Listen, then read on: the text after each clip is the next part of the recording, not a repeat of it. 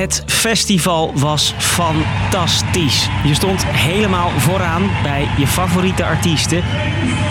Maar eenmaal thuis heb je er naast toffe herinneringen nog iets aan overgehouden. Een harde piep.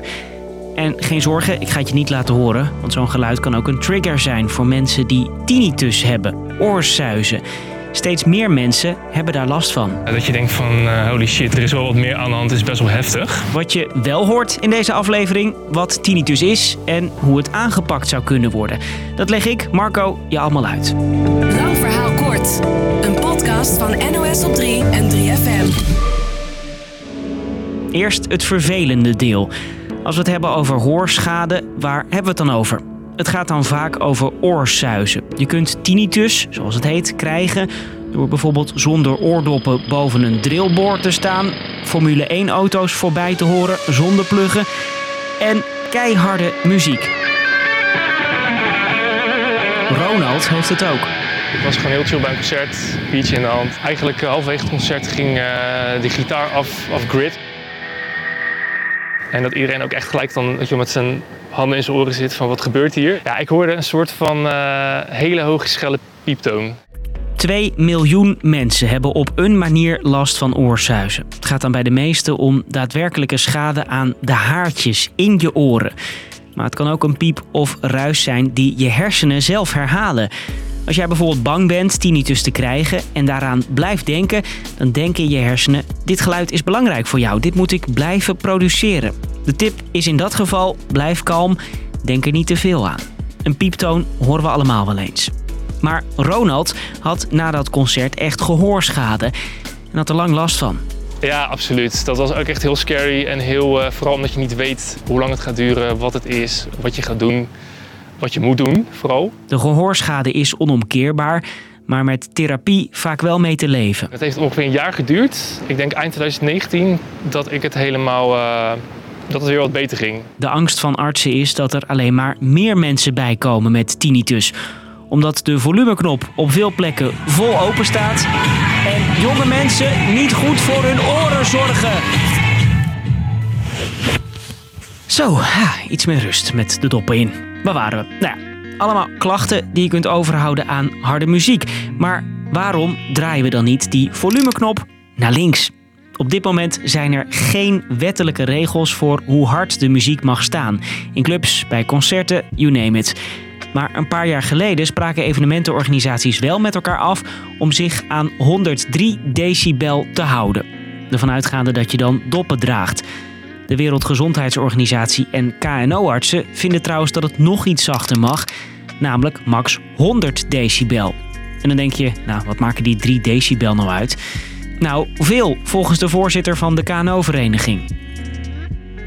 Dat is uh, ja, eigenlijk van 200 kilometer naar 100 kilometer per uur. En ook als het omlaag zou gaan naar die 100 decibel, dan moet je je doppen inhouden. Alle geluid boven de 80 decibel is schadelijk voor het gehoor als je daar uh, langer aan blootgesteld bent. Er wordt al langer geroepen dat er wat aan die herrie gedaan moet worden. Al in 2015 wilde de Hoorstichting gehoorschade op de politieke agenda zetten.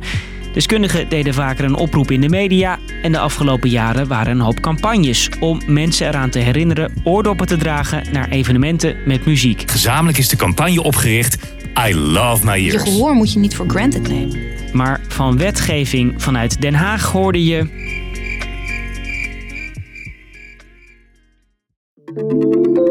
Verschillende partijen in de Tweede Kamer willen dat er nu wel echt eens een keertje werk van wordt gemaakt. Ze hebben het over het verlagen van die decibelgrens, meer gehoortesten en boetes voor plekken die te harde beats pompen. Die onderlinge afspraak wordt dus misschien wel een echte wet. En als het aan KNO-artsen ligt, geldt die dan niet alleen voor festivals of clubs, maar voor alle horeca. Ook de kroeg dus. Koninklijke Horeca Nederland deed tot nu toe niet mee aan de afspraak van 103 decibel. Wetgeving zien zij niet zitten. Het heeft allemaal te maken met een stukje beleving. Muziek moet je kunnen voelen, zeggen zij. En dat kan niet met maar 100 decibel volgens de horeca. Vindt ook Thijs Boer, die in het Rotterdamse nachtleven werkt. 103 decibel is niet direct schadelijk. En op het moment dat jij daar als bezoeker eh, gewoon in volle glorie van wil genieten... Uh, je wil de muziek echt horen en die bas echt voelen... En dan moet dat kunnen. Alleen je moet wel bewust zijn van de risico's die er zijn, want die zijn er ook.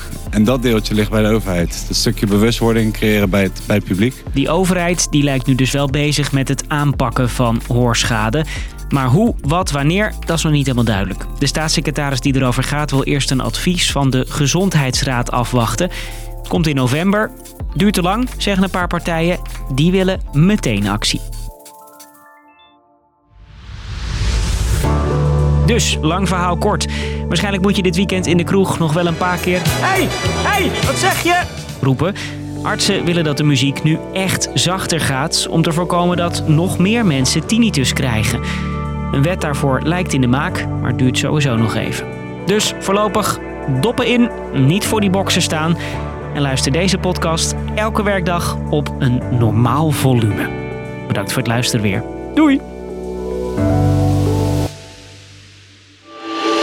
3FM. Podcast. Hey, hallo. Leuk dat je nog even bent blijven hangen. Ik ga niet voor je liegen. Ik ben meestal al uitgetuned op dit punt in de podcast. Je bent er nog. Wij, Use en J van Use en J New Emotions, de podcast, willen je namelijk graag kennis laten maken met onze podcast. Het is bijvoorbeeld lekker om te luisteren op je dode gemak. Inderdaad. Als je lang uit op je sofa ligt met een kussentje onder je knieën. Of op je knieën mag ook. Of wanneer je door de zachte motregen fietst met een tas vol boodschappen. In elk geval raden wij jou aan ook eens te luisteren naar Use en J New Emotions. Een blessing voor je oren. Hmm, waarin Pepijn en Youssef, wij dus, praten met mensen die jij vast ook graag een keertje zou willen spreken. Zoals bijvoorbeeld Monica Geuze, Tim Hofman, Why not? Maan, Tuurlijk. Vrouwtje, Eefje de Visser, Yes. Ronnie Flex. Wij zoeken tot op de bodem uit wat zij zoal doen op een dag. Wees lief voor jezelf en luister Use, maar ook J. New Emotions.